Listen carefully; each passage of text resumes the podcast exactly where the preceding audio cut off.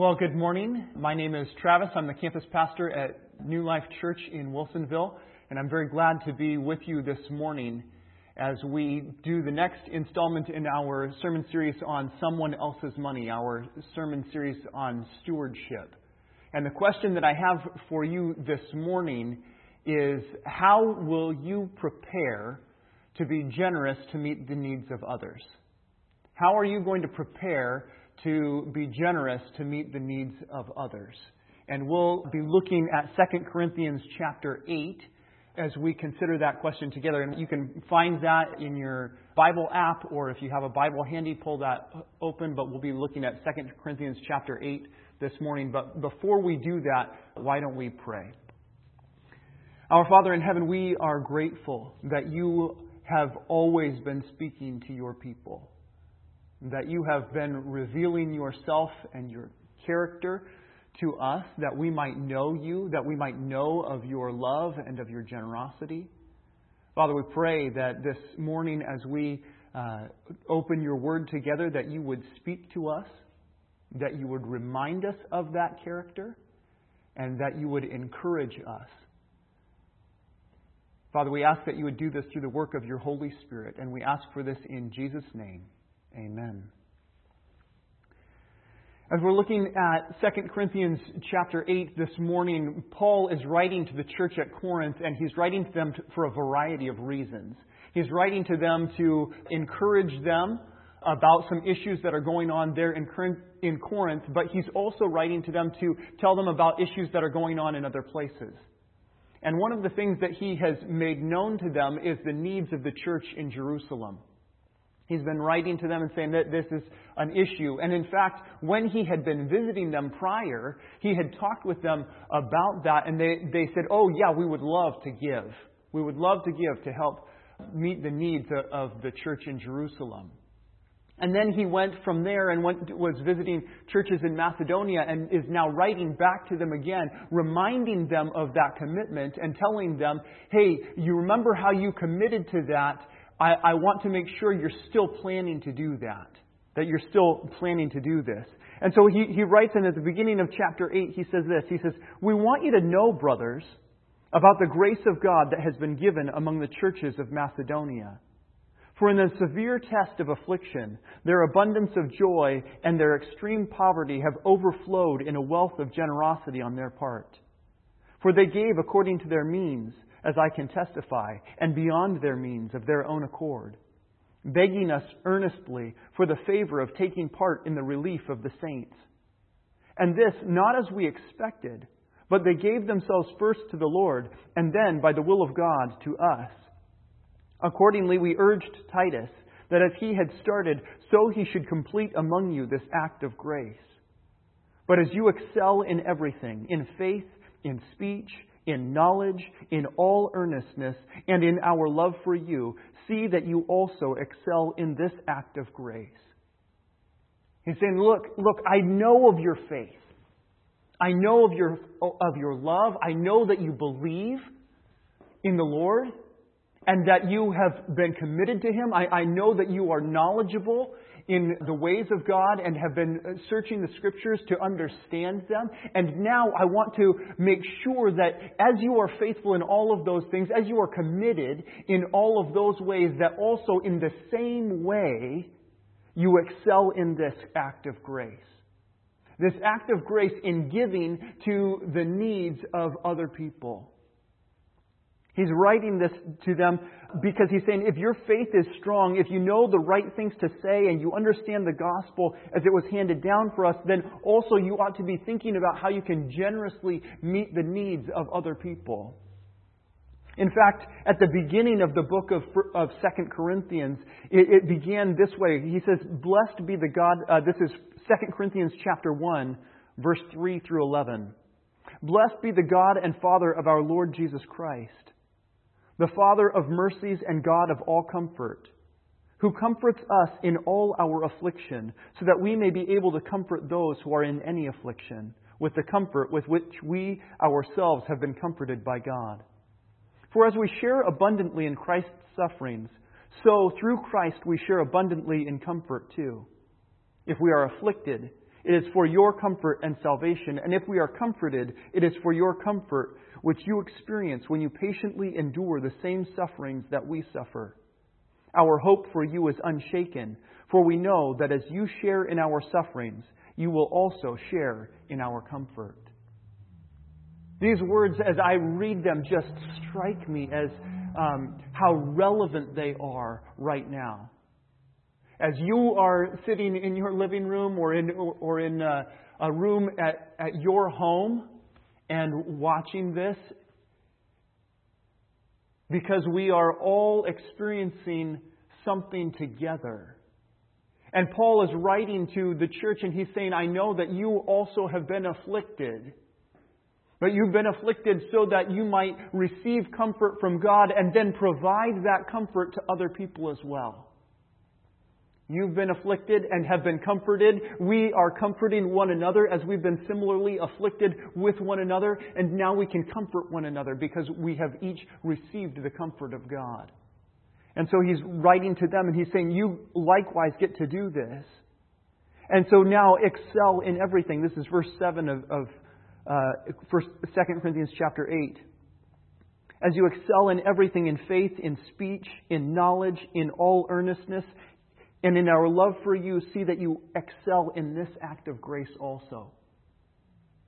Now, here's, here's the thing that, that's happened. He was in Corinth and he was talking with the Corinthians uh, about the needs in Jerusalem, and they said, Oh, yeah, we would love to give to that. And they planned to do that, but they didn't have opportunity right then to do that. And so they said, Oh, yeah, we'll do that later. And so Paul left there and he ended up uh, at this church in Macedonia and he was talking with the Macedonians and he's going, You know, the Corinthians, um, they are intending to give to help out those who are in Jerusalem. And the Macedonians said, Oh, that's great. We want to do that too. And Paul went, Oh, uh, well, the, in Corinth, you know, they, they have quite a bit of resources, and I recognize you don't have as many resources here in Macedonia. And the Macedonians begged them, No, no, no. Just like the Corinthians are giving to help with the needs in Jerusalem, we also, we also want to help with the needs that are in Jerusalem. And so Paul said, Okay. And this is what we were seeing in the, the first part of, that they gave according to their means, as I can testify, and beyond their means of their own accord, begging us earnestly for the favor of taking part in the relief of the saints. And this not as we expected, but they gave themselves first to the Lord and then, by the will of God, to us. And so now Paul is going, okay, so uh, Corinthians, I just want you to know that you encouraged the Macedonians to give in your commitment to give. And so now he's writing them to say, and now I want to make sure that you're planning to follow through on that.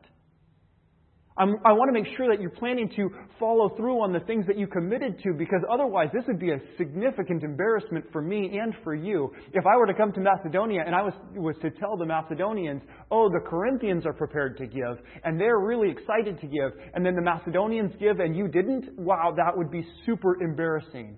Not that I'm concerned that you won't give, but I just want to make sure that you're prepared I just want to make sure that you're prepared.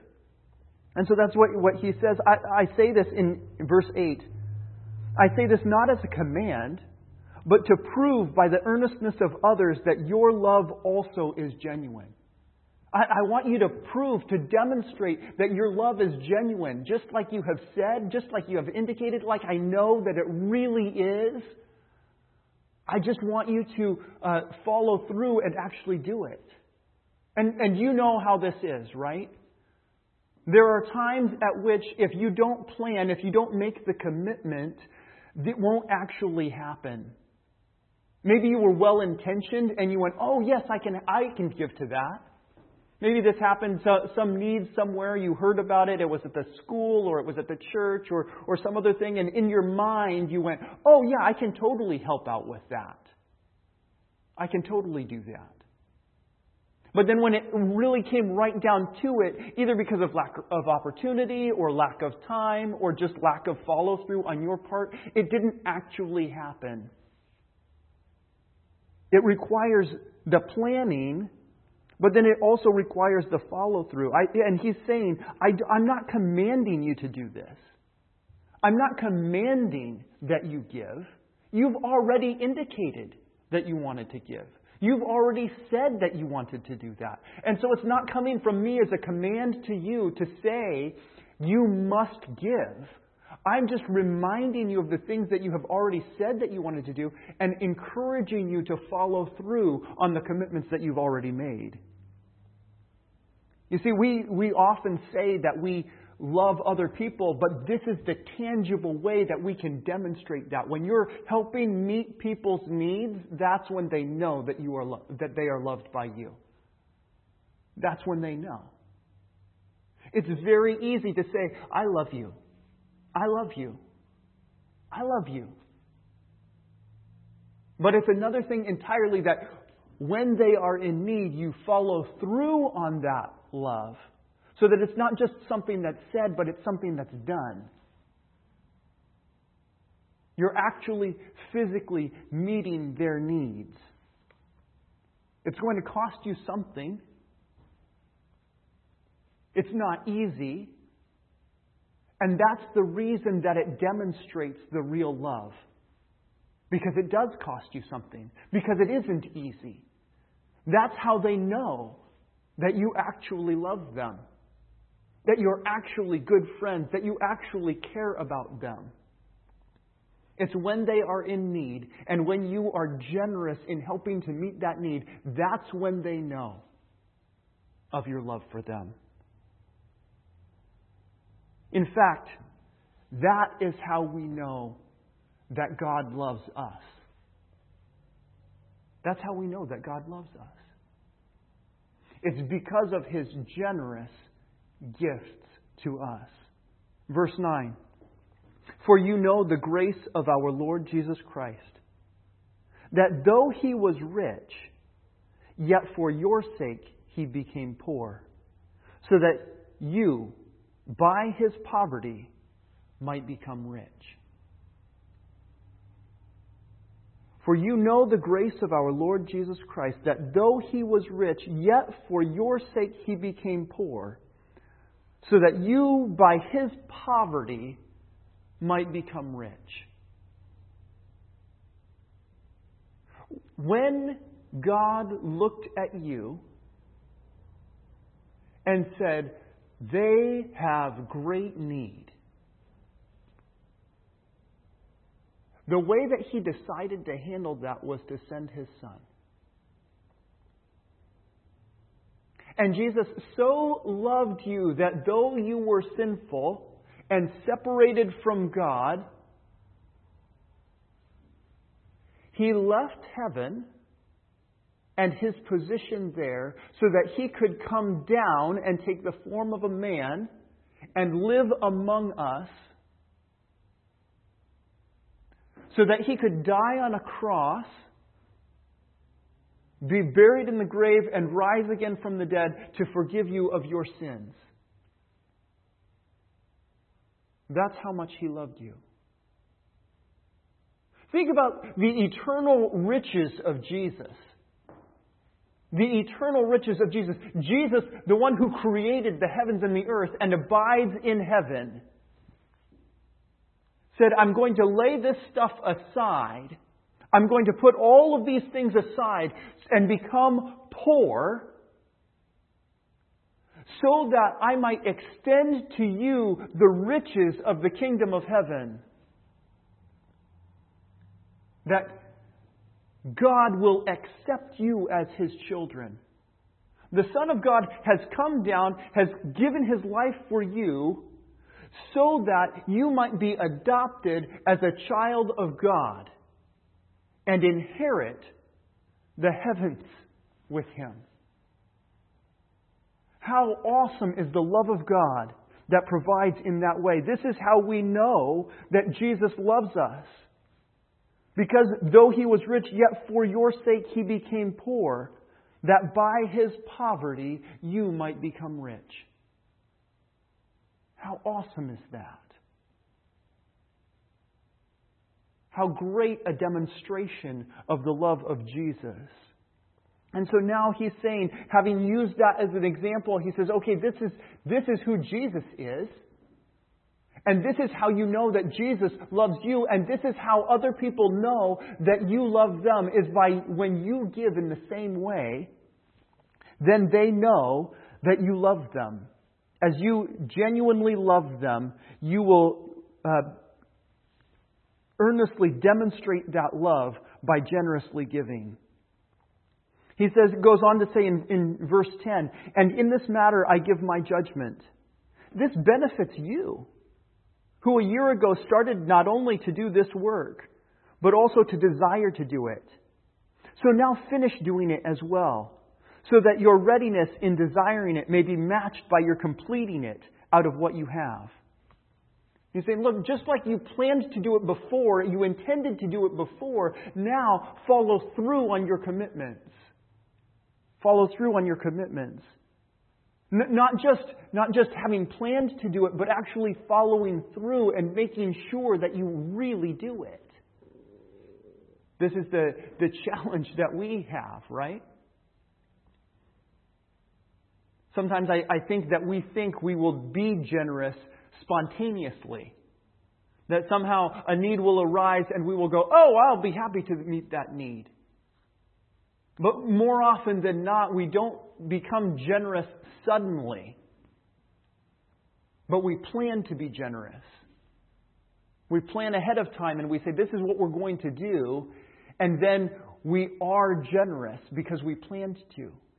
And if you don't plan to, it's very easy to, to not follow through on it but to have the commitment to do it and then to actually follow through and do it. So, one of the ways that um, Teresa and I, my wife and I, have, have done this is, is we'll uh, go to support the school. And every couple of years, our, our school, our children's school, has a, an auction, and we'll go and we'll participate. But before we go to that, we talk ahead of time about how much do we want to give to the school. We love the school. We appreciate the school. We appreciate the things that they do for our kids. And so together we discuss and we say, how much do we want to give? And then when we go, we find reasons, ways at this auction that we can do, give money because we've decided ahead of time this is what we're going to do. It doesn't leave us in the moment going, well, it's for a good cause or how much or whatever. We, we've decided ahead of time. This is how much we want to do. We've looked at our ability, we've looked at our means, we've decided this is our plan, and then when we get there, we follow through on that plan. And so that's what he's telling them to do. Because generosity rarely happens without a plan. Maybe you intended to do it, maybe you thought you would do it, and you, you just lacked the opportunity, or, or maybe, maybe you deceived yourself you wanted to appear, either to yourself or to someone else, you wanted to appear generous, but not actually follow through on making it happen. But what he says in verse 12, what Paul's telling the Corinthians in verse 12 is For if the readiness is there, it is acceptable according to what a person has, not according to what he does not have. Now, now this is key to me. That you both have the readiness, the willingness, the desire, and also according to what you have. God is not expecting that you are going to give to meet needs beyond what you have. That's not the expectation. But the expectation is that you will be generous with what you do have, with what God has provided for you. These are some of the things that we've been talking about uh, as we've been going through this series that this is someone else's money. This is all God's money. How are you using God's money? And those first couple of weeks we were talking about how God would meet our needs and take care of those things. But and then last week, uh, Pastor Tim was talking about tithing and how one of the ways that we demonstrate that we believe that God provides everything is that we give a tenth back to Him. And now, this is not what he's talking about here. He's not talking about the tithing piece and the giving back to God to demonstrate that we believe in His faithfulness. He's now talking about beyond that, above and beyond that. A generous giving to meet other kinds of needs. That when we see the needs of people around us, we would recognize that God has given us these resources and that we can share those resources with others according to what we have. Some people have a lot and some people have a little. Some people have a lot extra and some people have a little extra. And that's okay. You don't have to pretend to have a lot extra. And you don't have to take beyond your means to give to somebody else's needs. In fact, that's what he goes on to say in verse 13. For I do not mean that others should be eased and you burdened, but as a matter of fairness, your abundance at the present time should supply their need, so that their abundance may supply your need, that there may be fairness. He says, I, I don't, I don't mean that you need to be burdened. That, that you need to take on extra burdens so that they are relieved, so that they have excess.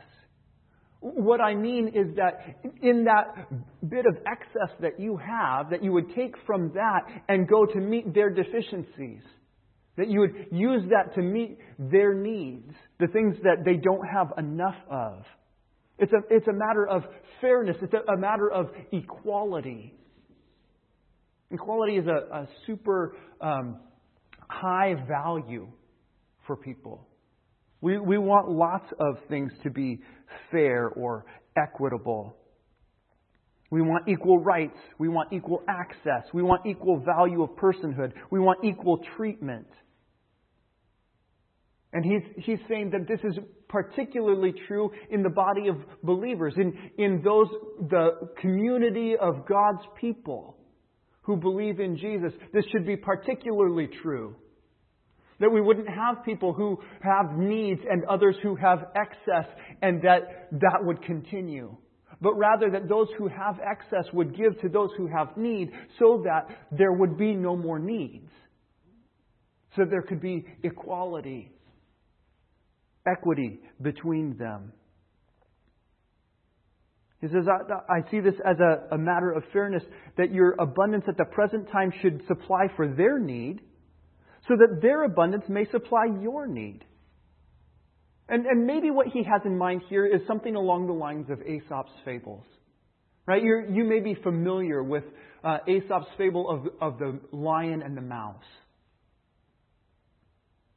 And the, the lion was walking through uh, the woods and uh, comes across a mouse.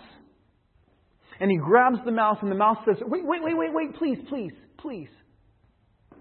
Don't.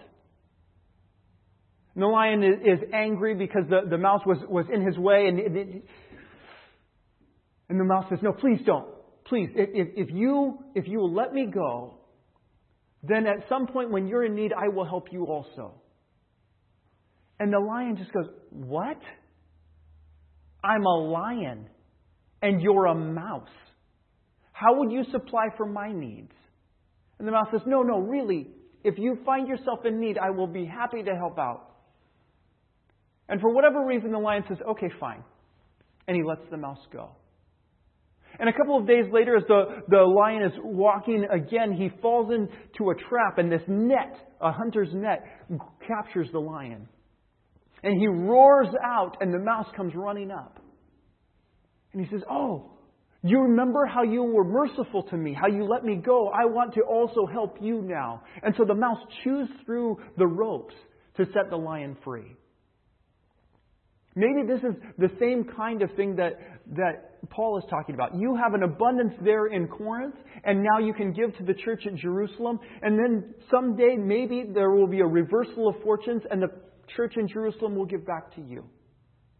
Or maybe he's talking about the spiritual wealth that has been coming from Jerusalem to them.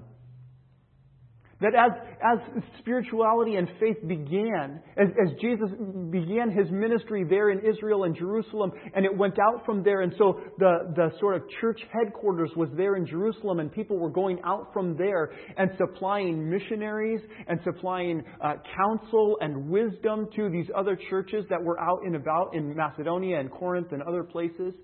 Maybe he's, he's saying that as you are meeting their physical needs there in Jerusalem, as they are physically deficient, they are helping you at the same time with your spiritual needs. I'm not sure which of those he's referring to, but in either case, what he's talking about is that one being rich and the other being poor or deficient, having needs, that the, the one that has enough would give to those who don't have enough. So that there can be equality. He wants them to uh, have this as an expectation. That when you have enough, that you would identify that piece and say, okay, this is more than what I need. I can use this to be generous, to give to those who have need. As it is written, he says in verse 15, as it is written, whoever gathered much had nothing left over, and whoever gathered little had no lack. He's referring to uh, the book of Exodus in chapter 16, when God was providing manna from heaven. You'll remember that, that the Israelites had come out of Egypt. God had delivered them out of slavery. He had brought them out, and they said, We don't have any food out here. And so God said, Okay, here's what I'm going to do. I'm going to rain down manna from heaven, and so you will have bread to eat every morning. And then the quail are going to come in, and there's going to be meat for you to eat every evening. And God saw their need and provided for their needs. And then it says that when they would go out and they would collect, that some would collect a lot and some would collect a little, but when it was all measured out, nobody had more than enough and nobody had not enough. But everybody had exactly how much they needed. Everybody was taken care of because God had provided for their needs, and He provided for their needs on a daily basis. And Paul is using this example from uh, Exodus to encourage them to say, look, all of these resources have come from God. All of these resources have come from God so that you can provide for other people's needs. There's no reason for there to be some who have more than enough and some to not have enough because God is the one who provides for all of those things. And so within the church, within uh, the community of those who believe in Jesus, there should be those who share with one another so that all of the needs are met so that no one will have lack. We saw the same kind of thing in Acts.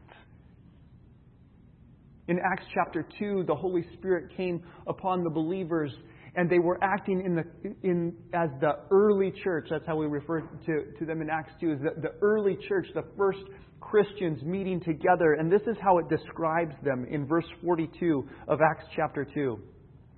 And they devoted themselves to the apostles' teaching and the fellowship, to the breaking of bread and the prayers. And awe came upon every soul, and many wonders and signs were being done through the apostles. And all who believed were together, and they had all things in common. And they were selling their possessions and belongings, and distributing the proceeds to all as any had need. As any had need, those needs were being met because those who had the resources would provide for those who didn't have the resources.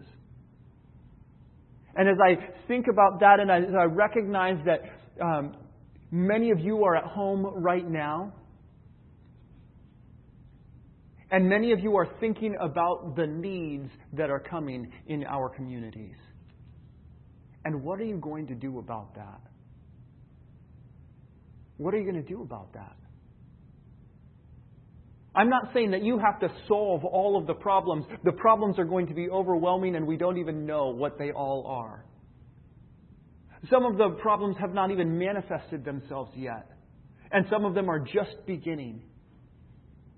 Maybe you know someone right now who is sick, or maybe in a few weeks you will. Maybe you know someone right now who is dying, or maybe in a few weeks you will. Maybe you know someone right now who is out of work or has lost their job or whose business is going under, or maybe in a few weeks you will. And I know that many of you are eager to do whatever you can to help. You're looking for every opportunity. You're saying, I have the desire right now. I just want to do something.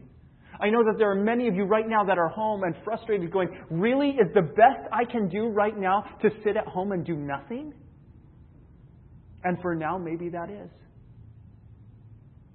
But I want you to remember this.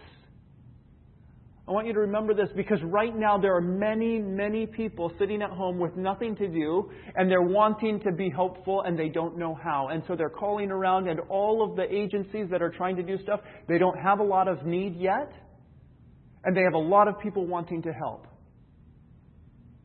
But those things may change in the weeks and months ahead.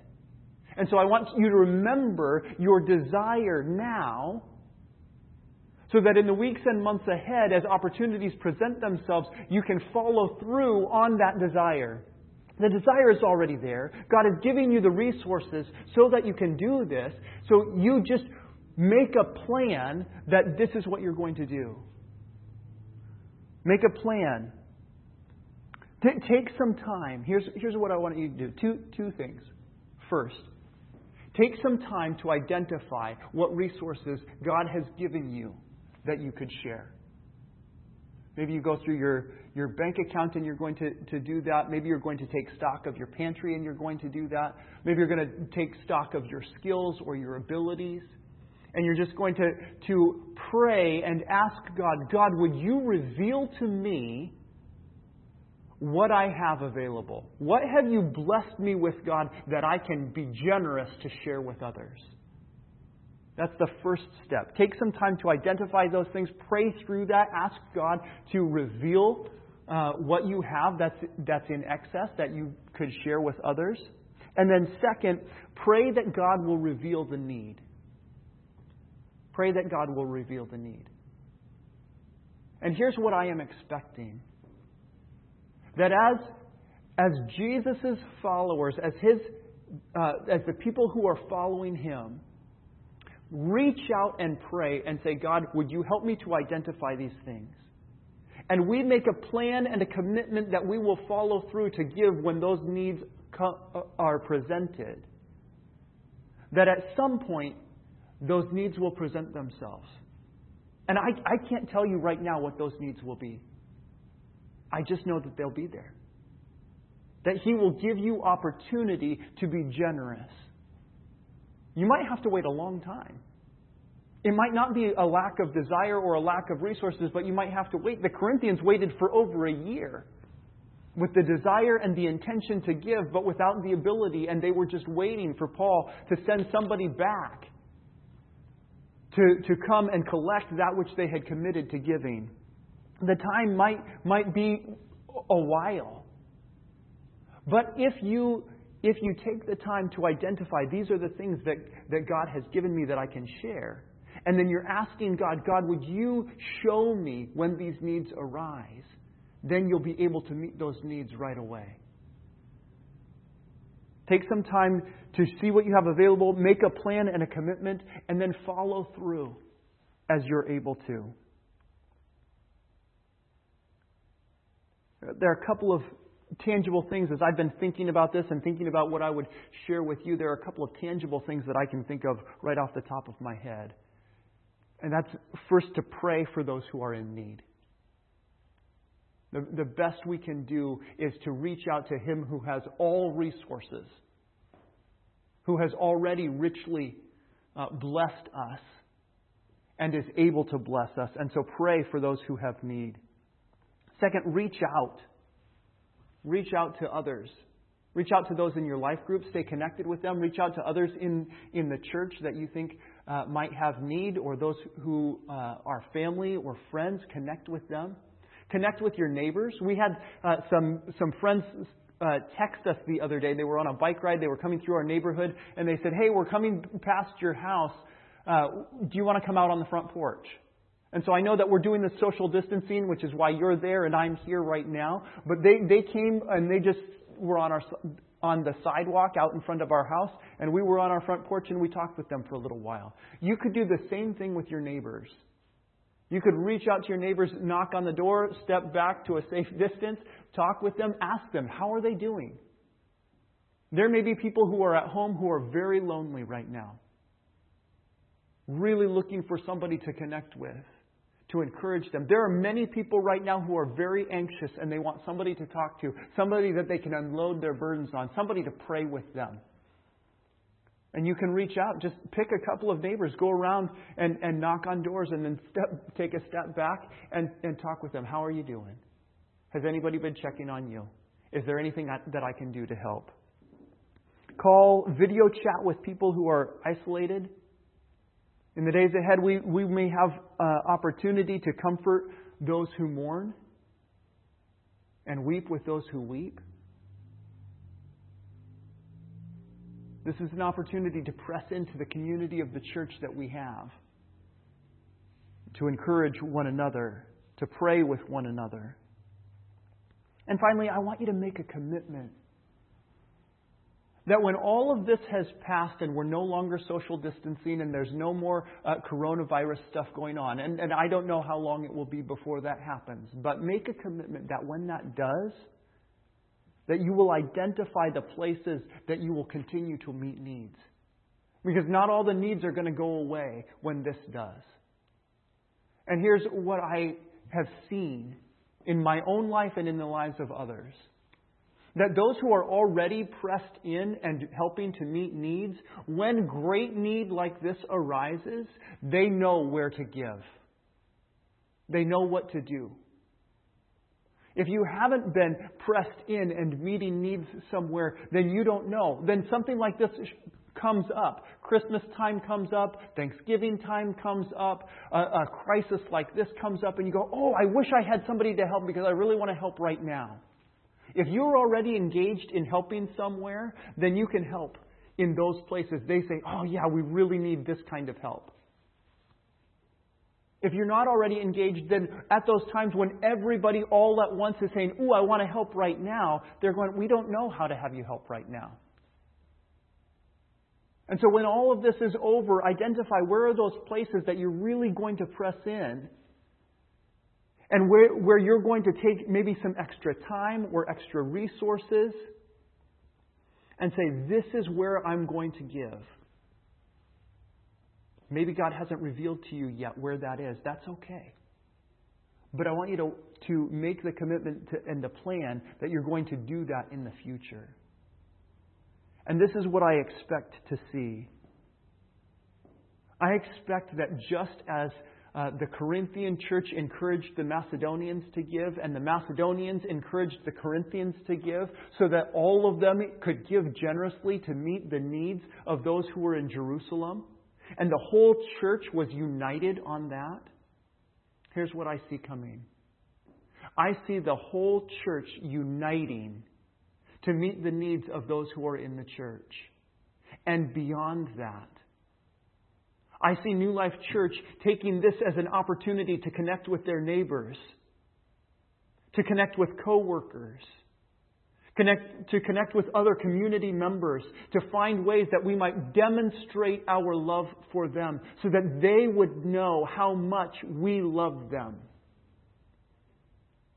And consequently, how much Jesus loves them. Because in all of this, we recognize that it is not out of our own effort, nor is it for our glory but it is out of the outflow of the love and the comfort that God has shown to us that we might then show that same comfort to others, which is how the whole letter began. That we might comfort those with the comfort with which we have, ourselves have been comforted. And that is what I expect to see. That believers gathered together will be comforting one another and be expressing and demonstrating that love and comfort to those who are around them. So that the kingdom of God increases because of the love that is being demonstrated. So make a plan, make a commitment, watch for the needs, and follow through. Let's praise God together. Father, we thank you that you are our God in heaven who has seen our needs and has met them abundantly. Father, we thank you that you can do more than we could ask or imagine. And right now, as people are uh, nervous and anxious and afraid, as they have a, a sense of fear and foreboding of what may come, lots of uncertainty, Father, we know that you are God in heaven and that has not changed. We pray, Father, would you show yourself to be faithful? Would you show us what we have as extra resources that we might share with others? Lord, would you teach us to be generous? And then, Father, I pray, would you reveal to us the needs around us so that no need may go unmet, but that we, as the community of your believers, might demonstrate your love to one another and to the world for the sake of your glory. And in Jesus' name we pray. Amen.